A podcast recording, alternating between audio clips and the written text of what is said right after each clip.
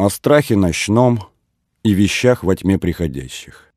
От церкви Софии Премудрости Божией у Пушечного двора принц Густав и Давид без особых злоключений, если не считать таковыми лазанья по изгородям и встречи с бдительными псами, вышли к Ильинским воротам Китай-города. Попасть ночью в Китай было много проще, чем в Кремль. На воротах дежурили не стрельцы, а городская стража. Посулив денег и сказав какую-нибудь особую надобность, можно легко добиться того, чтобы ворота приотворили. Можно и откупить ворота на некоторое время, как делали обычно разбойники и любовники, и как поступил однажды, если помнит слушатель, Петр Басманов. Но у наших молодых людей такой необходимости не было. Давид просто объяснил стражам, что его друг, иноземец, лекарь, задержался на пирушке у принца Густава, а теперь ему непременно надо прибыть к одному прихворнувшему вельможе. В доказательство Давид сунул под нос стражам книгу в кожаном переплете, латинское Евангелие, которое принц зачем-то прихватил с собой. Стражники посмотрели на незнакомые буквы, взяли немного денег, чертыхнулись, трижды постучали по деревяшке, сплюнули и отворили ворота. Вдогонку один из них пробурчал. «Идите скорее, сегодня особой строгости. Поймают, в разбойном приказе ночи долгие». Давид, понимающе кивнул, принц-лекарь поклонился стражникам, и, не пройдя полсотни шагов, они нырнули в подворотню. На улице из-за угла показались горящие факелы, и послышался громкий говор многочисленного караула. Конечно, стражники на воротах не выдадут, своя шкура дороже, но не худо поберечься. Пробежав вдоль каких-то сараев, они перемахнули через очередной забор и углубились в чей-то просторный сад. Затем пролезли под оградой в узкий проход между двумя высокими заборами. На Варварке, как и на Ильинке, делать нечего. Сцапают в два счета. Из проулка между дворами они вышли на широкий пустырь. Чтобы не потеряться, им пришлось бросить дорожку и идти вдоль забора по грязи, слегка лишь подмерзшей и присыпанной снегом. Давиду было проще. От него требовалось немногое — привести гостя. Густаву же предстояло свидание с девушкой, нежной, умной, прекрасной, негоже являться в грязном и драном платье. Но как принц не выбирал дорогу, сторонясь глубоких канав и жестких кустарников, все без толку — он перемазался и изорвался с ног до головы. Наконец, слева впереди показались тусклые отблески. Купола церкви святой Варвары. Давид не удержался, перекрестился. Краем глаза он заметил, что и Густав, хоть и по-своему, по-немецки последовал его примеру. Идти оставалось недолго. Совсем рядом храм Василия Блаженного и торговые ряды. Там-то они наверняка подберутся незамеченными к самому Кремлю. Выстрел. Совсем рядом, в сотне, а, быть может, в полусотни шагов.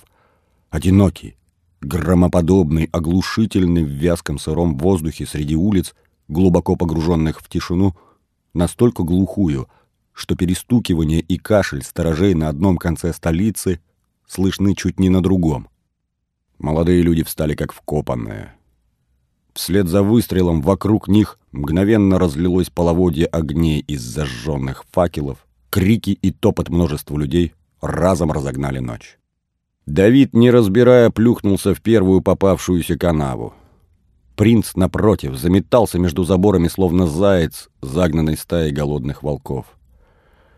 Да, Давиду на ум пришло именно это сравнение. Огни во мраке очень походили на горящие глаза хищников. И пылали они в стороне, поодаль. Выстрелы и лязг оружия окончательно убедили юношу, что охота идет на другую дичь, не на них. Давид приподнялся и бросился под ноги принцу. Тот кубарем полетел в грязь. Попытался подняться, но Давид прижал его к земле. «Засада!» — на ломаном русском выкрикнул Густав и, дергаясь в объятиях Давида, продолжил по-шведски. «Ты привел в западню, меня обложили, меня убьют!» «Ну нет, успокойтесь!» — еще сильнее сдавил принца юноша — ни одна пуля над нами не просвистела, рядом никого. Огни удаляются, сходятся вместе у церкви Варвары. Там идет хорошая драка. Им не до нас. Да, ты прав, затих Густав. Надо скорее отсюда бежать. Подальше. А вот и нет. Окрестные улицы наверняка оцеплены, чтобы ловить беглецов оттуда. Здесь пока самое безопасное место. Отсидимся. Или вы намерены вернуться, мой принц? Вернуться? Нет, никогда, храбро воскликнул Густав. Только вперед, где ждет она. Тогда говорите потише. Чтобы выбраться вперед, следует понять, что происходит. Посмотрим вблизи. Не слушая возражений или согласия принца, Давид поднялся и, пригибаясь, крадучись, прижимаясь к кустам и заборам, двинулся поближе к месту, где сгустились огни. Густаву ничего не оставалось, как следовать за ним. Один в Москве он заблудился бы в трех столбах. Пробравшись к церкви святой Варвары, с небольшого пригорка наши полночные путешественники смогли рассмотреть, что происходит. Бой к тому времени уже почти стих раздавались лишь отдельные выстрелы и крики. Десятки людей с горящими факелами стояли вокруг обширного романовского подворья. Множество их сквозь разломанную ограду вошли во двор и сад, вломились в дом. Местами нападавшие подожгли деревянные постройки и ограду. На усадьбе стало светло, как днем. Каменный особняк Романовых, взятый жестоким приступом, стоял с сорванными ставнями, разбитыми окнами и выломанными дверьми. В проемах его метались огни факелов. На двор стрельцы собирали и вязали пленников, кое-кто принялся разгребать крючьями и тушить горящие постройки, чтобы пожар не перекинулся на соседние дома. У красного крыльца, запомнившегося Давиду своей красотой, посреди стрельцов верхом сидели двое. Михаил Салтыков и князь Буйносов-Ростовский, сразу узнал Давид. Кровные враги Романовых. Знали, кого посылать. Но как же клятва? Последние слова он произнес по-русски для себя, но, к его удивлению, Густав скоро переспросил. «Какая клятва?» Принц был не так прост, каким хотел казаться. Похоже, в драках и гулянках он не упустил случая немного подучиться языку своих гостеприимных надсмотрщиков. «Чужая тайна», — скупо ответил юноша. «В общем, некогда нынешний государь обещал отцу братьев Романовых не делать им зла». «Но сделал?» «У царей особые пути». «Одна честь. Но частенько они от нее отступают не только у вас, по всему свету. Вот мой дядя и двоюродный братец...» Принц не успел договорить, Давид зажал ему рот ладонью. На такую резкость, неподобающую в обращении с особой королевской крови, юношу вынудило приближение человека. Давид еще не видел его, но уже чуял. По шороху, по запаху, по движению. Так чуют испуганных людей собаки и волки. Человек полз на брюхе, уткнувшись в землю лицом и от спешки высоко задирая зад. На дворе Романовых вдруг поднялся переполох. К боярам подбежали несколько стрельцов, очевидно старшие, и они, указывая руками, рассылали их по сторонам. Вскоре Давид увидел, как стрельцы, разбежавшись цепочкой, принялись прочесывать подворье. Нельзя зарекаться, что они не перейдут на ближайшие усадьбы и пустыри. Густав схватил юношу за руку, знаком показывая, что пора бежать. Стрельцы могут приметить их, а принимать бой с целым войском, конечно, бессмысленно. К тому же цель не драка, а свидание с женщиной, любовь. Но Давид остался неподвижен. Он лишь указал принцу, увлеченному зрелищем разоренного подворья, на ползущего человека. Кивком головы тот согласился. Человек слишком близко, чтобы уйти от него незамеченными. Молодые люди, словно сговорившись, разошлись в стороны и приготовили оружие. Давид — нож, Густав — узкий кожаный ремень. Когда тот приблизился вплотную, Давид высунулся из-за укрытия схватил ползущего за волосы, резко задрал ему голову и приставил к горлу нож, чтобы не посмел и пикнуть. Затащил за кусты. Принц, сноровисто, как бывалый охотник, скрутил ему за спиной локти. Сверкая по сторонам глазами, пленник что-то мычал. «Ого, старый знакомец!» — узнал его Давид. «Тебя ищут!» Пленник кивнул. Слабо, насколько позволило впившееся в горло лезвие. Давид слегка ослабил нажим. Не вздумай орать. Зачем ты нужен им? Не выдайте. Спасите меня. Вместо ответа зашипел пленник. Отвечай, Отрепьев, и мы подумаем. Я рассказал патриарху о тайне Романовых. Теперь меня убьют и концы в воду, и никто не узнает. Что придумали? Самозваного царя. «Какого такого самозваного царя?» — переспросил Давид. Теперь настал черед принца Густава образумить своего спутника. Они совсем близко, — дернул он юношу за рукав. Бросим мерзавца связанным, еще лучше пристрелим. Я видел у тебя пару пистолетов. На подворье палят, подумают, что поймал шальную пулю. Пока занимаются им, спокойно уйдем. Нет, не убивайте, рабом буду навек. Господи, избавь от такого раба, промолвил Давид и потянулся за пистолетом. Неожиданно передумал, приказал. Встань, бегом, пошел. Поставив пленника на ноги, он толкнул его в спину и побежал следом. Рядом с ним Густав, пригибаясь, чтобы быть не более заметным, чем малорослый Отрепьев. В это время в стороне от них раздались какие-то крики. Видно, из дворни сумел ускользнуть не один юшка. Внимание стрельцов отвлеклось. Этого хватило нашим беглецам, чтобы пробежать через пустырь и свернуть в тихий переулок. Там Давид догнал резвого пленника и подбил ему ноги. Тот со всего маху шлепнулся на землю. Так какого же самозваного царя? А ты отпустишь, не зарежешь? Спрячь нож, поверю. Давид заткнул нож за пояс. Щелкаловы и Романовы придумали найти самозванца, чтобы объявил себя Дмитрием и отнял у Годуновых престол, а потом разоблачить лжеца и самим захватить царство. Хитро! Я донес боярину Семену Годунову. Он приказал подбросить на двор Романовым колдовские коренья. Я сговорился с их управляющим, Бертеневым, мы сделали все по воле государя. А рядом с тобой кто? Вижу, узнал. Принц шведский Густав. О, не убивай, великий королевич. Он узнал меня, твердо сказал Густав. Надо убить. Я обещал негодяю, возразил Давид. Впрочем, не обещал ты. На, убей. Из-за полы он выхватил пистолет, взвел курок, протянул принцу. Тот приставил ствол к виску обмершего от страха Отрепьева. Помедлил. Потом вдруг отнял, заткнул пистолет себе за пояс. «Давай так», — предложил принц, — «ни мне, ни тебе. Свяжем ему еще ноги и бросим здесь. Найдут стрельцы, он свое получит. Не найдут, такова воля проведения. В любом случае до утра не распутается. Я все успею, а потом кто поверит наговору мерзавца перед словом королевского сына.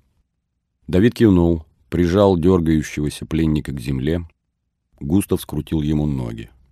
Тот попытался заорать. «Ори!» — позволил ему Давид. «Скорее тебя найдут, дружок. Будешь лежать тихо, небось пронесет». Мимо парящего в воздухе, словно тень заоблачного града храма Василия Блаженного и лобного места, похожего на чело врытой в землю головы великана, они пробрались к Кремлю. В те времена стены этой славной крепости шли в несколько рядов, и проникнуть внутрь, перелезая через них, нечего было и думать. Давид рассчитывал провести принца Густава в Кремль воротами Фроловской башни, но теперь опасался, что переполох, связанный с ночным нападением на подворье Романовых, не позволит этого сделать.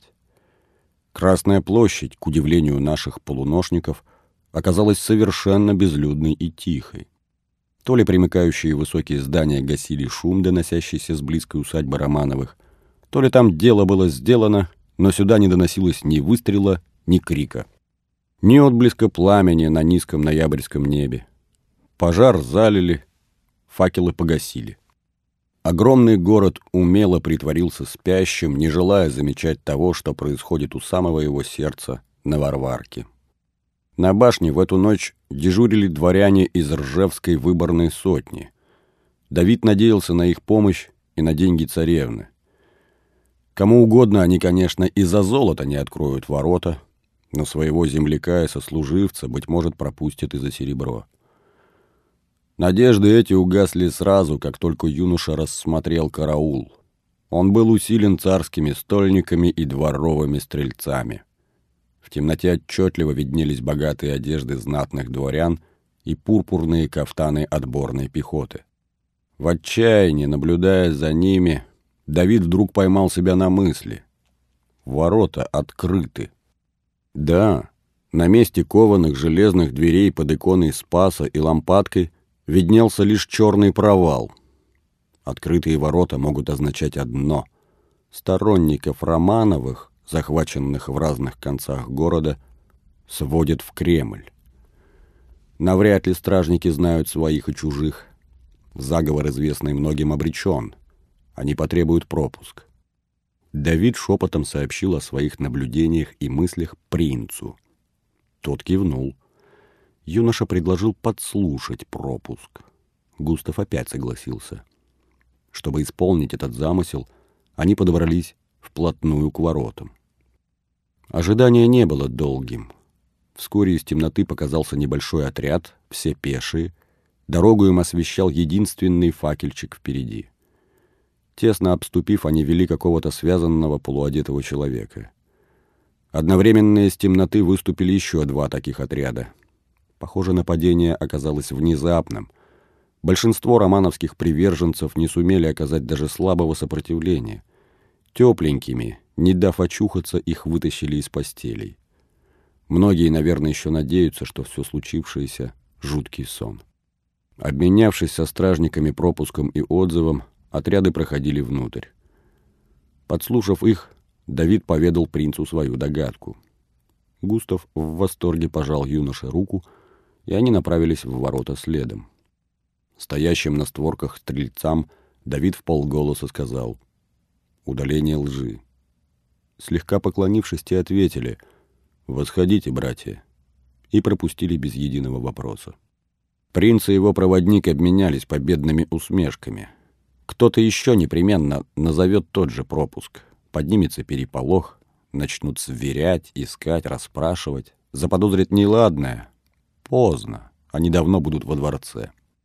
Тайна пропуска оказалась проста. Царица Марья не придумала ничего лучше, как назвать каждый из отрядов по имени одной из ступеней лестницы спасения души из знаменитой книги Иоанна Листвичника. В то время каждый русский знал их наизусть как «Отче наш». Подслушав три из них и отзыв словами напутствия преподобного, Давиду не составило труда разгадать весь замысел царицы. Излишняя хитрость и мудрость граничат с простотой и глупостью. Ссылаясь на листвицу – Многоумная дочь Малюты даже в мелочах пыталась выставить свой заговор государственным благом. Молодые люди уже далеко удалились от ворот, когда их нагнал один из дворян. Услышав его шаги совсем близко, они резко обернулись. В руке Давида блеснул нож. Принц не применил воспользоваться пистолетом, из которого намеревался прикончить Отрепьева. «Постойте, мой принц!» Заметив, что Густав приготовился стрелять, Давид опустил его руку вниз — это мой товарищ. Он провел бы нас, если бы царица Марья не открыла ворота столь гостеприимно. Бегло поклонившись принцу, дворянин увлек Давида в тень стоящего близ дороги дома и сказал. «По всему городу ловят Романовых и их друзей. Это ты, видимо, знаешь. Но заступая на стражу, мы получили еще особый приказ высматривать Богдана Бельского, принца Густава Шведского и некоего незнакомца по описаниям очень похожего на тебя». Ты прошел по пропуску. Никто из наших тебя не выдаст. Но, Давид, ты попал в мышеловку. Выйти будет непросто. Спасибо, друг, — поклонился ему Давид. Я думаю, когда мне понадобится выходить, у царицы Марьи будет тысяча других, более важных забот. К тому же ей важно поймать меня, чтобы ничего не случилось. А когда все случится, вот увидишь, я стану ей безразличен. Ты ошибаешься. Она непременно отомстит. Ядом, ножом, клеветой, но не судом. Нет пока преступления, которое она могла бы мне предъявить. Поклонившись, они разошлись. Дворянин вернулся к своим товарищам на ворота. Давид вместе с принцем направились к царскому дворцу. На той половине Кремля, где он находился, было совершенно спокойно. Всех пленников доставляли в зависимости от важности в приказы.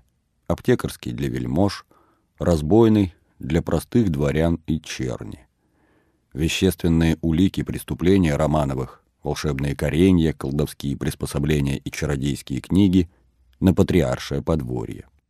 Обойдя эти почтенные учреждения стороной, путники вновь оказались среди притворного сна. прямо по улице, по прямой, Густав бросился бежать, отмахнувшись от Давида. Он не хотел красться, как крыса под воротнями. Он верил в судьбу. Он спешил. Где-то невдалеке, в роскошных покоях, нетерпеливая царевна ждет своего королевича. Выскочив на соборную площадь, принц резко встал, как вкопанный. Едва успевающий следом юноша чуть не налетел на него. Давид тихонько позвал принца, тот не откликнулся. Тронул за плечо, не повернулся. Юноша проследил за его взглядом, поразился. Густав неотрывно смотрит на собственную тень. Слабая, в проступившем сквозь облака лунном свечении, тень эта казалась ужасным пятном порока на белоснежной чистоте стен чудного творения псковских зодчих, Благовещенского собора. А дальше еще страшнее. Громадными дугами, словно дрожащими плечами плачущей женщины, скорбел по всем нам храм Успения Пресвятой Богородицы, застывшая мука души Аристотеля Фиараванти и над всеми человеческими гордынями и сомнениями колокольня Иоанна Листвичника, столб Ивана Великого, лестница к небу, к спасению. Но разве осилишь ее? Недаром сюда никогда не заглядывает стража. Лишь в самой крайности преступник укроется здесь. На Соборной площади любой человек чувствует себя беспощадно на виду и прозрачным насквозь. Кроме того, стражники — те же люди, а в небесных глазах все люди — преступники, без исключений. Различие лишь в том, закоренели они в своих грехах или раскаялись, хотят любить Бога или ублажать дьявола, плачут о своей душе или куражатся над нею. Давид, у которого кошки скребли на душе у подножия соборов, на этот раз сумел приглушить в себе чувство раскаяния перед вечностью, он часто бывал здесь и днем, и в сумерках, и ночью, и в службы, и в безлюдные, как сейчас, часы. Но на Густава это навалилось впервые. Не выдержав, прямо посреди площади принц рухнул на колени.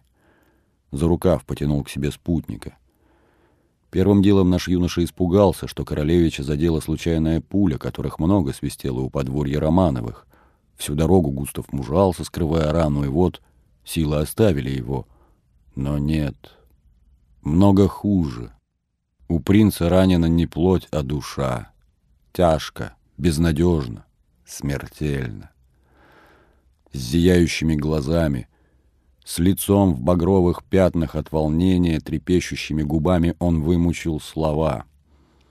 «Быть государем, быть царем в этой стране?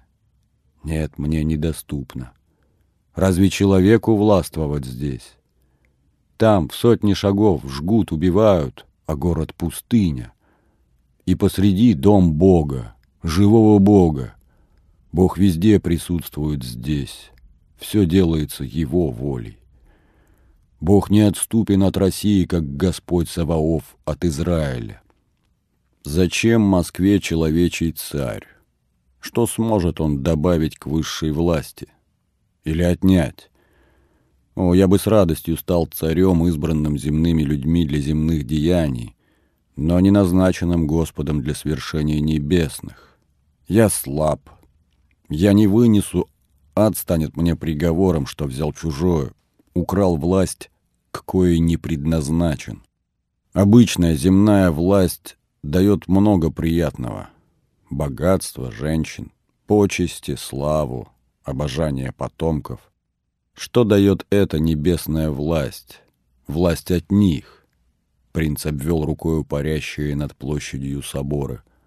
Ничего. Только бремя, без права оступиться. И скорый суд, и приговор, и расправу. Я не хочу быть как червь, раздавленным собственной властью. Нет, не сидеть мне на московском престоле. Стоя на коленях, раскачиваясь из стороны в сторону, словно пьяный или одурманенный, Густав застонал, чуть не взвыл ввысь на кресты и купола.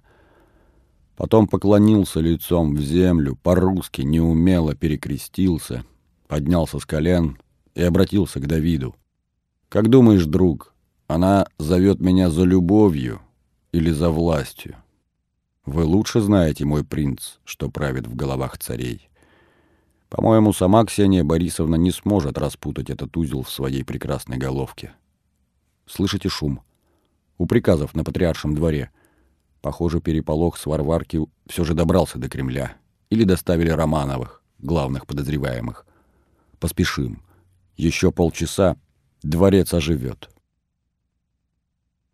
Бегом мимо мерцающих, как чешуя спящего змея, стен грановитой палаты, наши молодые люди достигли дворца. Надо сказать, что жилище царей не было тогда одним зданием, да и зданием-то его едва ли можно назвать. Скорее, оно являло собой нагромождение построек, пристроек и надстроек, каменных и деревянных, впитавшее в себя не только вкусы его хозяев, начиная с Василия Темного, но и сложные представления мыслителей того времени о государе и государстве. Стараниями русских, итальянских и греческих зодчих дворец воплотил в себе разом и властную силу Третьего Рима, и духовное величие народа, избранного Господом на место падшего Израиля, и племя, ищущее свою землю обетованную, и Ноев ковчег, спасающий верных в буре безбожного латинства и басурманства. Золотая палата и грановитая с торжественным красным крыльцом хоть и были частью дворца, но духом своим принадлежали к огромному храму, составленному всеми вместе зданиями соборной площади и увенчанному куполом небес. В золотой столовой палате блистали царские выходы, вершились государственные дела, заседала дума, принимали послов. В тронной грановитой Земские соборы волею всенародного множества давали уложения государствам московским. Здесь праздновали великие свершения и победы, как Иоанн Грозный взятие Казани и покорение пяти казанских народов. Рядом ко дворцу примыкали палаты государственной казны и посольского приказа, где бессонные дьяки день и ночь корпели над несчетными сокровищами Московии – и ломали голову над тем, как уберечь ее от посягательств безбожных агарян с Востока и впавших в Аполлинариеву ересь народов Запада. Путники, конечно же, предпочли обойти стороной это торжественное и возвышенное крыло.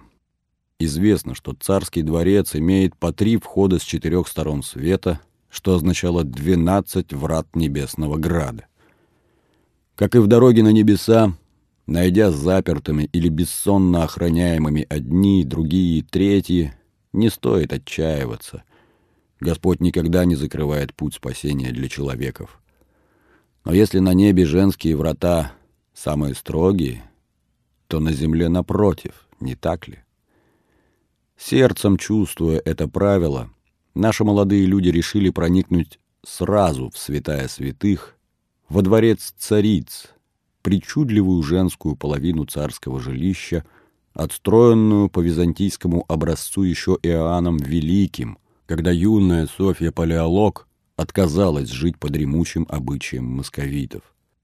Что оставалось делать немолодому уже повелителю, когда красавица воротила свой греческий носик и топала изящной ножкой, как не потакать всем ее прихотям? Выбрав наугад одно из многочисленных черных крылечек со стороны хозяйственного двора, Давид и Густав, крадучись, вошли и углубились в лабиринт переходов и лестниц. Порою во дворце терялись люди, прожившие здесь всю жизнь с малолетства. За полгода его не изучить настолько, чтобы чувствовать себя свободно, как рыба в воде.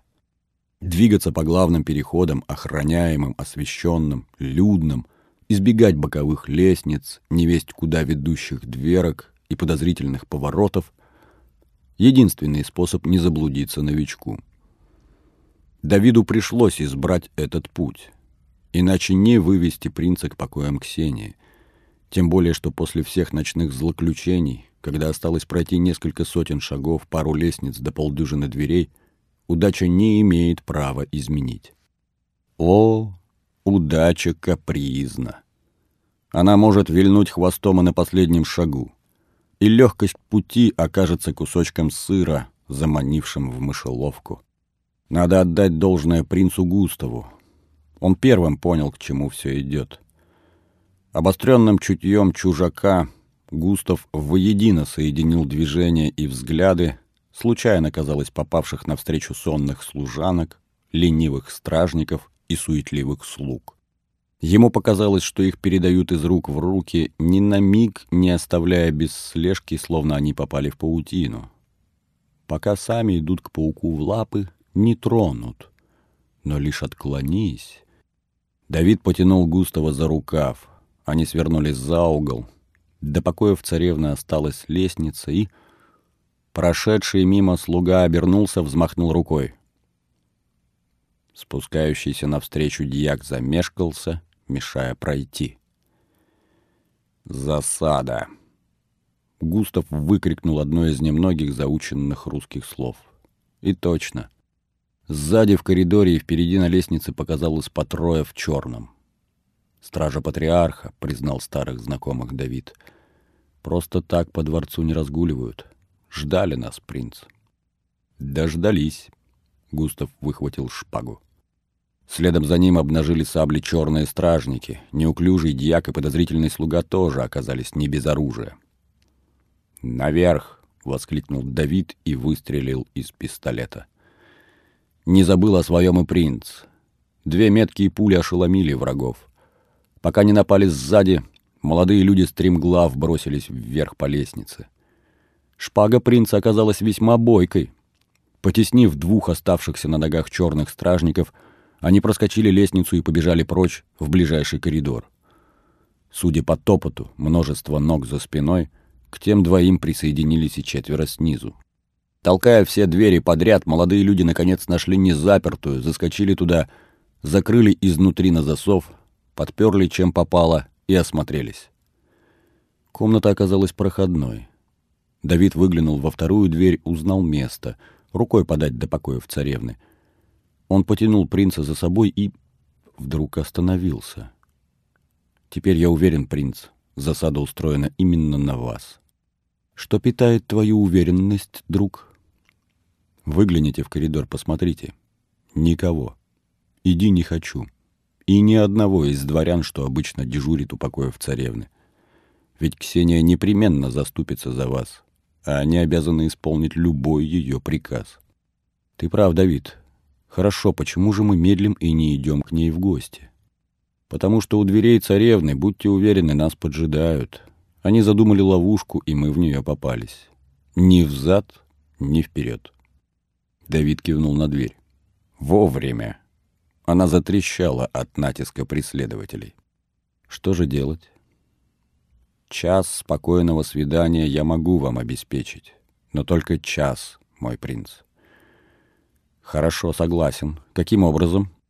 Удары в дверь затихли, и юноша принялся стаскивать с себя одежду. «Они придумали вызвать тех, с другой стороны», — шепотом сообщил он. «Раздевайтесь скорее». «Раздеваться?» — удивился Густав и мрачно пошутил.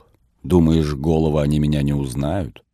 «Я не столь хитер, как вы, принц. Я просто подумал, что вам стоит облачиться в мои одежки и спрятаться».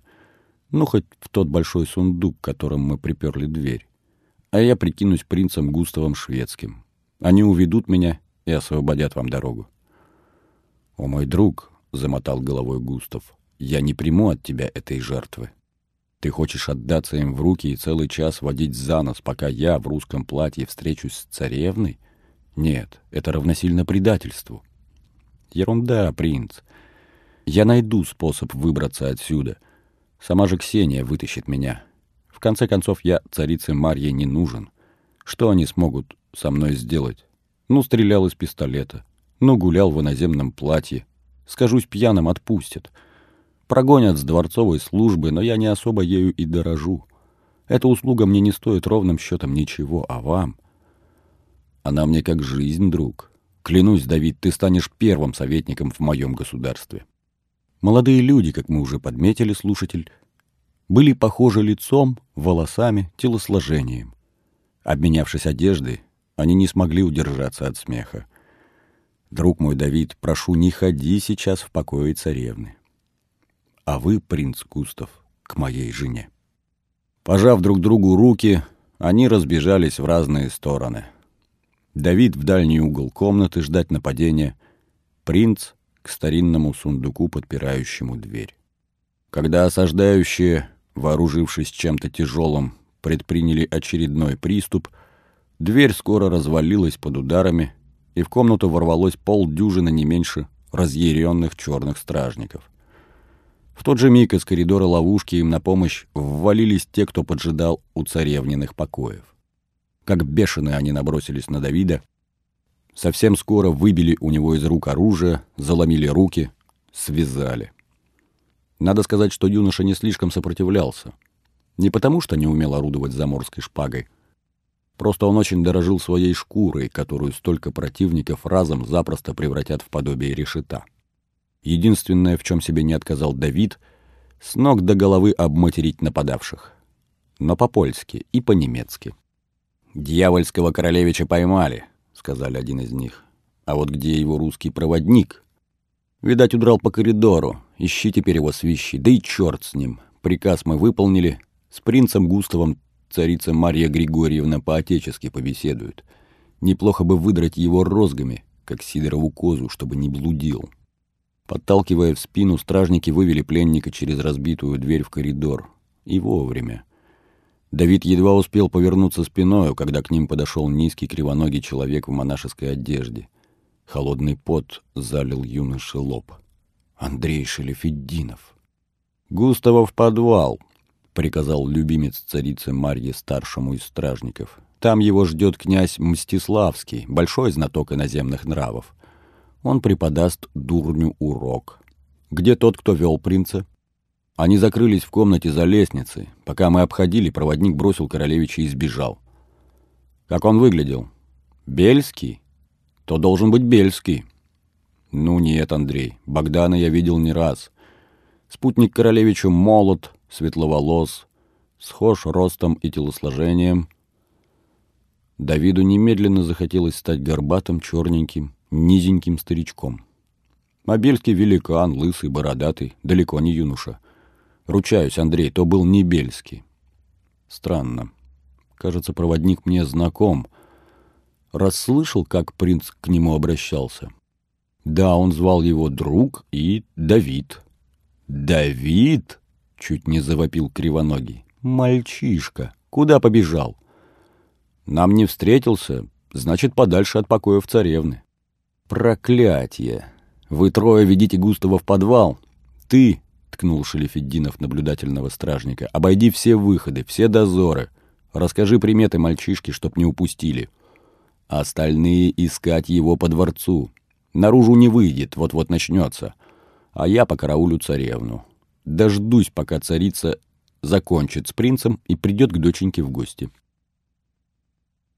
Пока трое стражников, подталкивая в спину, вели поддельного Густава все дальше вниз, в таинственные дворцовые подземелья, а остальные рассыпались охотиться за тенью, Шелефеддинов вернулся к покоям Ксении Борисовны.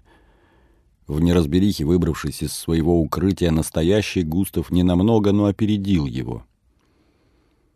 Андрей прислонился ухом к дверям и прислушался. Тихо. Он ухмыльнулся. Не дождалась. Крадучись, как рысь, Шалефеддинов вокруг обходил покои царевны. Поручение царицы Марьи исполнено, принц Густав пойман. Царица отблагодарит щедро, но, слава богу, не нужно от нее никакой благодарности. Судьба сама сделала подарочек. Мальчишка, враг, Забниновский попался. Вот-вот дворец и Кремль всполошатся по тревоге — Ловушка захлопнется, куда он денется. А, быть может, в нее угодит еще Бельский. Убить этих двоих было для Шалифеддинова высшим желанием на свете. Пока они живы, он чувствовал себя несчастным. Чистоплюй, заменивший у Иоаннова ухо своего кровавого дядю Малюту, Богдан нашептывал грозному советы, куда направить нож убийцы — Негоже тому, кто не продал душу дьяволу, вверять врата преисподней. Вручать судьбы тысяч людей белоручке, который как следует не порешил и одного. Другое дело он, Андрей, знает цену жизни и бремя смерти. Он был предназначен встать на место Скуратова. Бельский перебежал дорогу. Однажды, надеялся Андрей, его нож пересечет Богдану жизнь. Поворачивая за угол, Шалефеддинов вдруг ощутил чей-то крепкий захват на руке. Он не успел ни выдернуть ее, ни вытащить нож. Неведомый противник с чудовищной силой заломил ему локоть так, что хрустнуло плечо, и, споткнувшись, Андрей полетел на пол. Падая, он попытался нащупать рукоять сабли, но его осыпали таким градом пинков в грудь, в живот, в голову, что Андрей скорчился от боли. Неизвестный схватил Шалефеддинова за ворот, приподнял и со всего маху швырнул на угол. Андрей врезался в него затылком, глаза ему захлестнуло пламя, а следом жар и боль затмили сознание. Очнулся он быстро.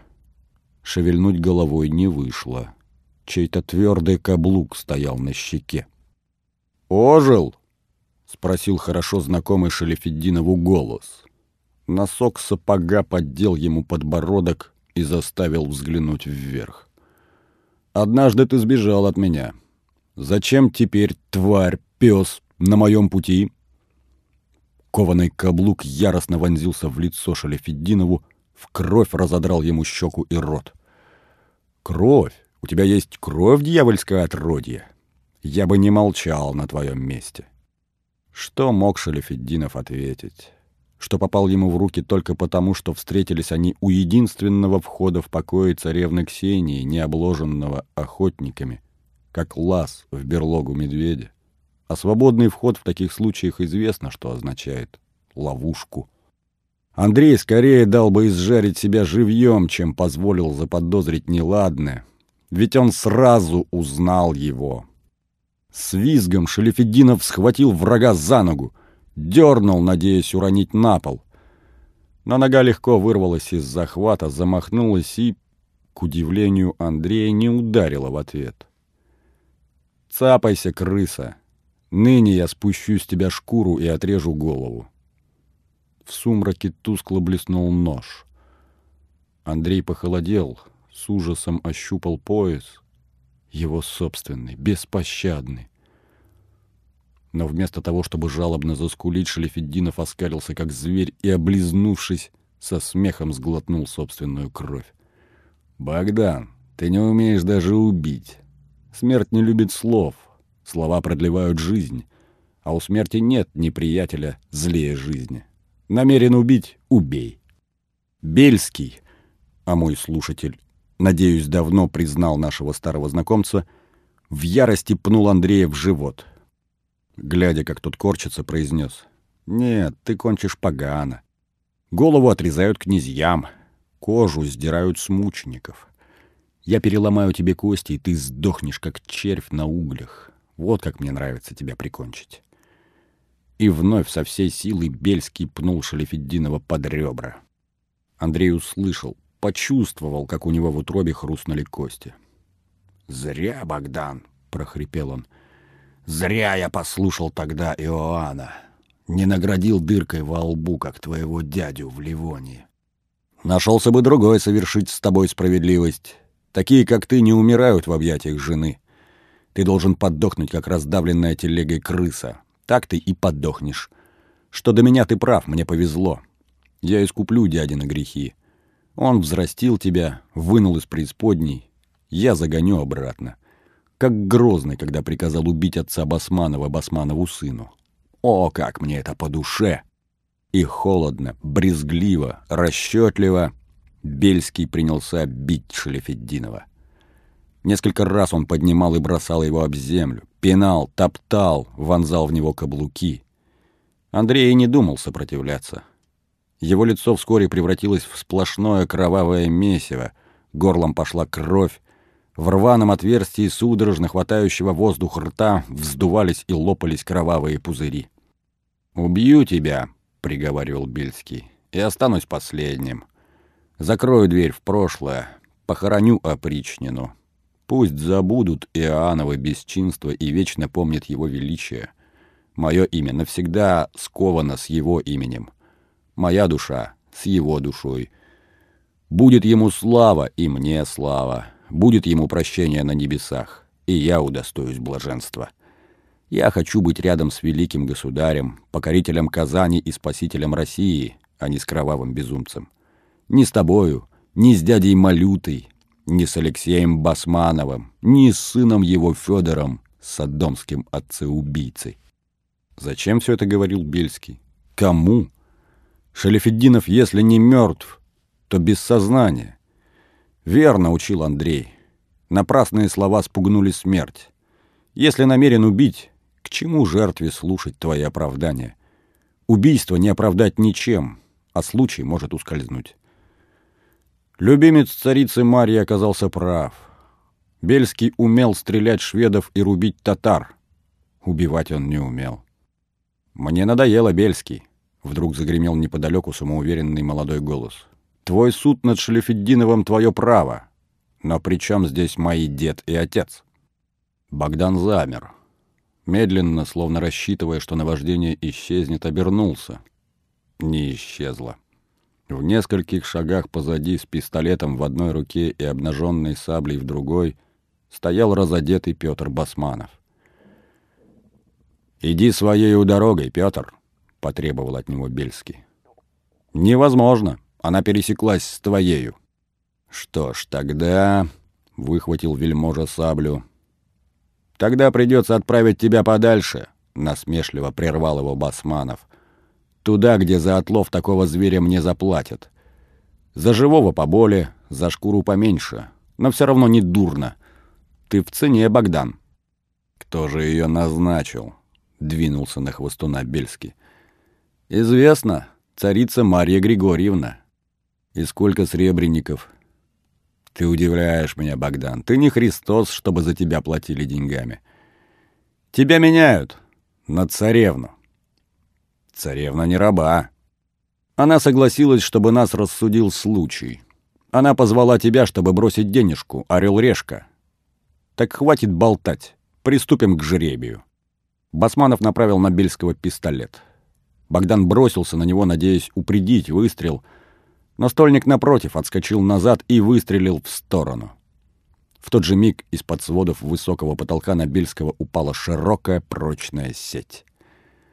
«Рыбалка на сама, ребята!» — весело воскликнул Басманов. «Хватай его! Тащи!» В мгновение ока, откуда ни возьмись, выскочили приведенные Басмановым дворяне и принялись путать и валить Богдана. Как мог он сопротивлялся, рубил сеть саблей, резал ножом, просунул руку, поранил кого-то из нападавших, но силы были неравны. Его повалили на пол и скрутили, точнее, завернули в сеть вместе с окровавленным телом Шалифеддинова, которое запуталось в ее складках. Только потом нападавшие сумели разжать пальцы вельможи, отнять у него оружие, связать ему руки и ноги, заткнуть кляпом рот. Когда сеть разрезали и его извлекли оттуда, он весь был перемазан в крови. По большей части не в своей, в крови Шелефеддинова и несчастливых товарищей Басманова, попавших ему под руку. Но даже зная это, на него было страшно смотреть. Как прежде сам Бельский с Шелефеддиновым, Басманов торжествующе поставил ногу на лицо пленнику. Твой дядя Малюта нашептал царю Иоанну убить моего деда. Ты придумал поручить это моему отцу, а отца затем заморить в темнице. Теперь мой черед. Я подскажу царю Борису обрубить на тебе богомерзкий род Скуратовых-Бельских. Несите его в подземелье. Сплюнув, отвернувшись, Басманов пошел к покоям царевны. Его жена этого рода, вслед ему прохрипел Богдан. «И дочь!» Напрасно торжествующий Басманов не прислушался к его словам. Он еще пожалеет. Тем более, что удачливый стольник был не первый мужчина, что подошел в эту ночь к покоям Ксении с бьющимся сердцем и ликующей душой. Часом раньше, с другого входа, точно так же стремился туда, опьянев от грез и желаний, шведский принц Густав. Тогда дверь перед королевичем оказалась не запертой, он ее распахнул. Ему открылась слабо освещенная передняя. Огоньки тусклых масляных светильников выдавали на стенах и сводчатом потолке евангельские сюжеты. Не раздумывая, Густав шагнул за порог и двинулся сквозь полумрак. Никто не встретился ему на пути. Никаких бояр, никаких заговорщиков, которые упрашивали бы свергнуть царя Бориса, захватить престол. Густав проклял себя. Он неверно понял Ксению. Она позвала на любовное свидание. «Давид!» — звонкий женский голос прервал его мысли. «Один? Где принц?» Густав не понял ни слова, но услышал имя и догадался. «Я и есть принц», — ответил Густав на польском, похожем на московское наречие больше, чем немецкий. Он оглянулся по сторонам. Откуда исходит голос, во мраке не видно. «А Давид?» — по-польски переспросили его. «Отстал», — недовольно продолжил принц. Все казалось ему сейчас лишним на свете, кроме своего свидания. Объясняется с царицей Марьей. Но где царевна? Теперь Густав был уверен, что более чем достаточно позаботился о своем провожатом. Мысли королевских особ легко покидают простых людей, чем бы ни были они им обязаны, пусть даже всем своим счастьем, даже самой жизнью. Аннушка, а это была она, выступила из темноты, жестко схватила принца за руку и дернула за собой в гостиную.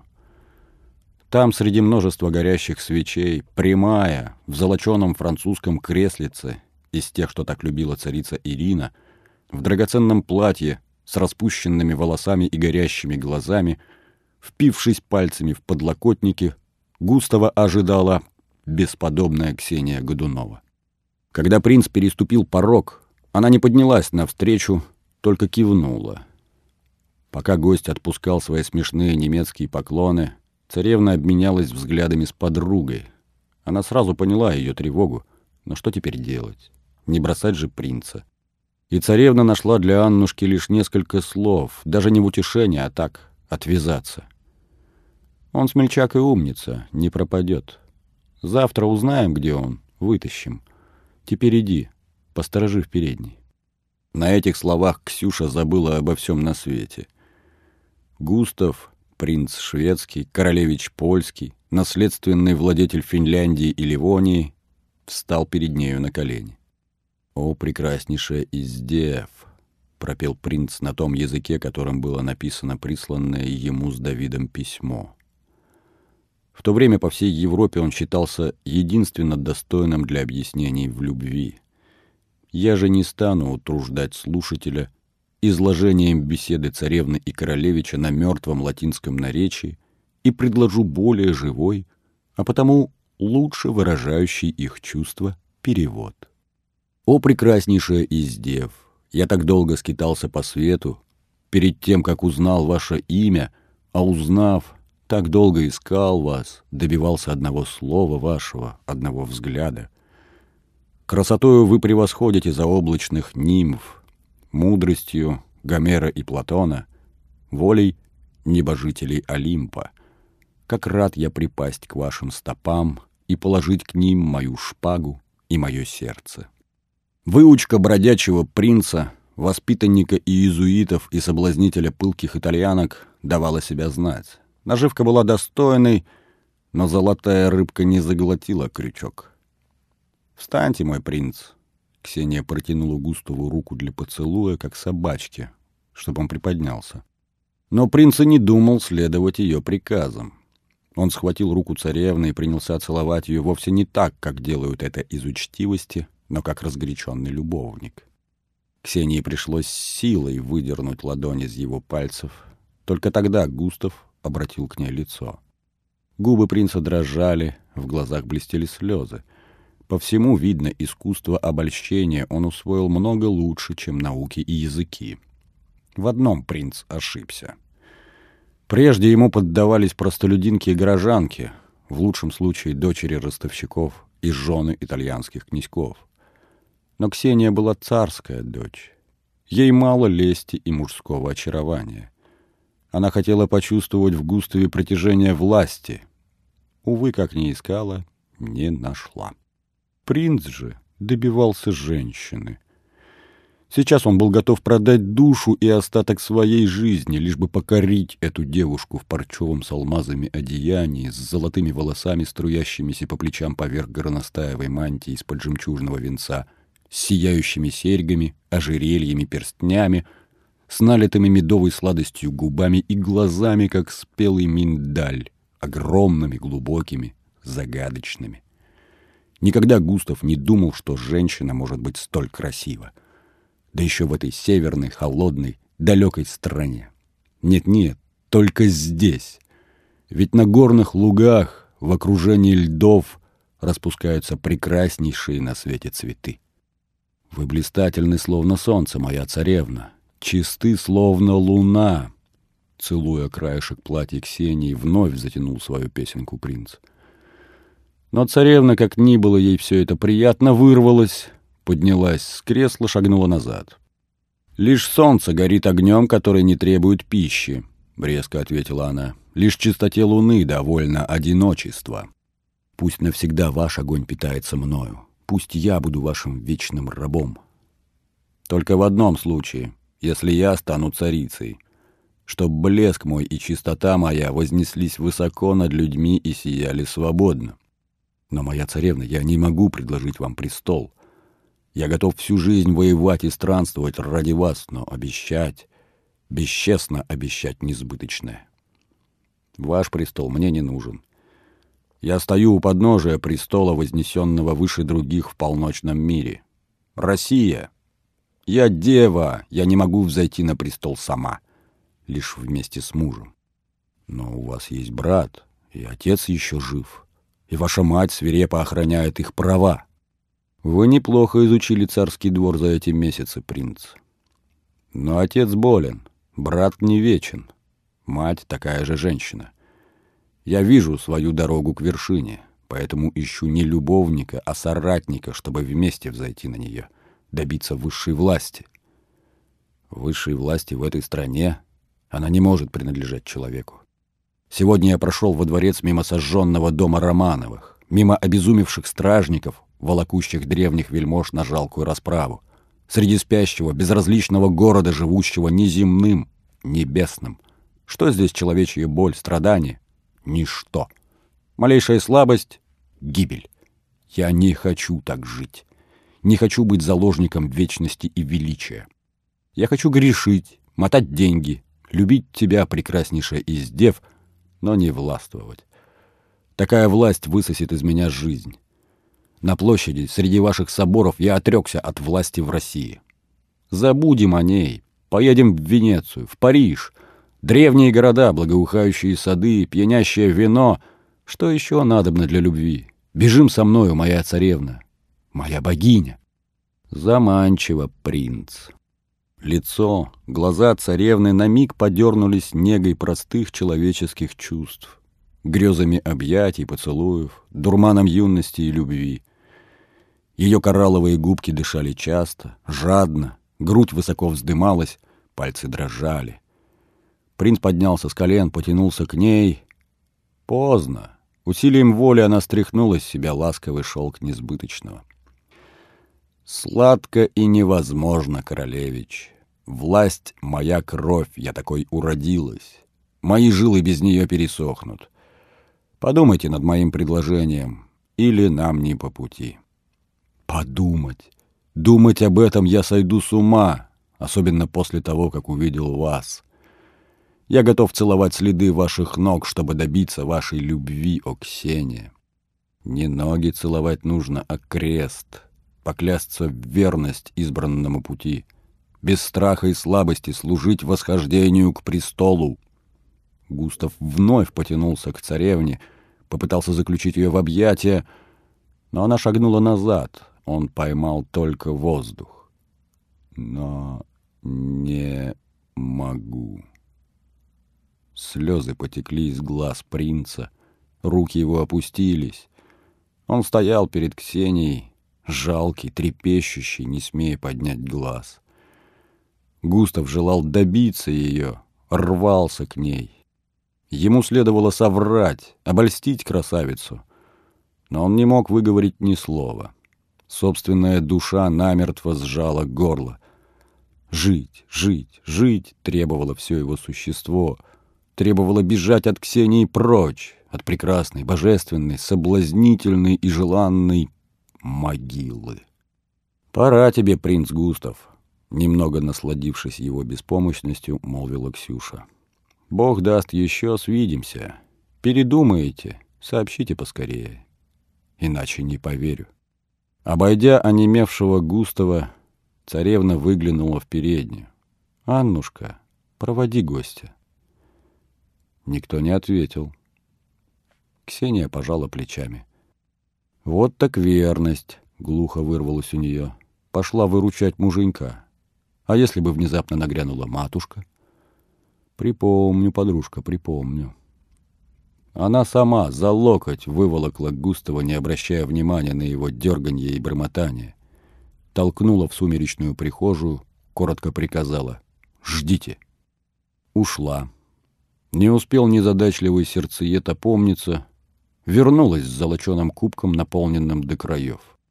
Стоя с принцем лицом к лицу, пригубила, затем поднесла ему. Густав растерянно хлебнул, поперхнулся, замер и одним дыханием выпил кубок до дна. Нет, не таким представлял королевич свидание с прекрасной царевной.